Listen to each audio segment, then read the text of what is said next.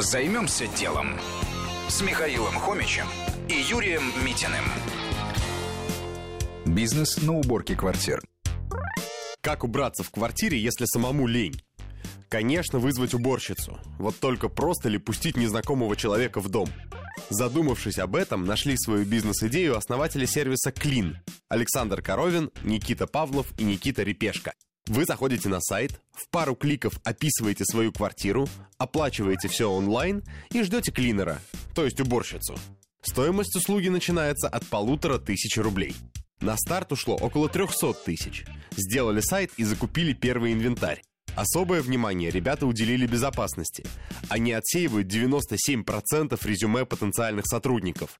Не забывают и об экологии. Используются только безопасные моющие средства. Для клинеров разработана специальная система обучения.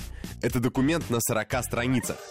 Есть даже специальная система, которая следит, не начал ли сотрудник работать напрямую с клиентом, не через сайт.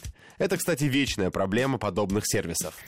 Что было дальше? Продвигаются ребята благодаря социальным сетям и при помощи промокодов. Если по вашей рекомендации придет клиент, вы получите 500 рублей на свой счет.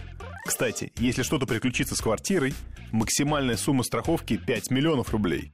Дальше стали появляться дополнительные опции. Например, доставка ключей, чтобы хозяину дома не приходилось встречать и провожать уборщика. Появились по просьбам клиентов и новые услуги, скажем, выездной маникюр. Сейчас оборот компании более 30 миллионов рублей в год, а отмыто уже около 100 тысяч квартир. Уборка – вечная головная боль.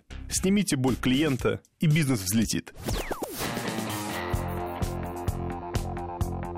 Займемся делом.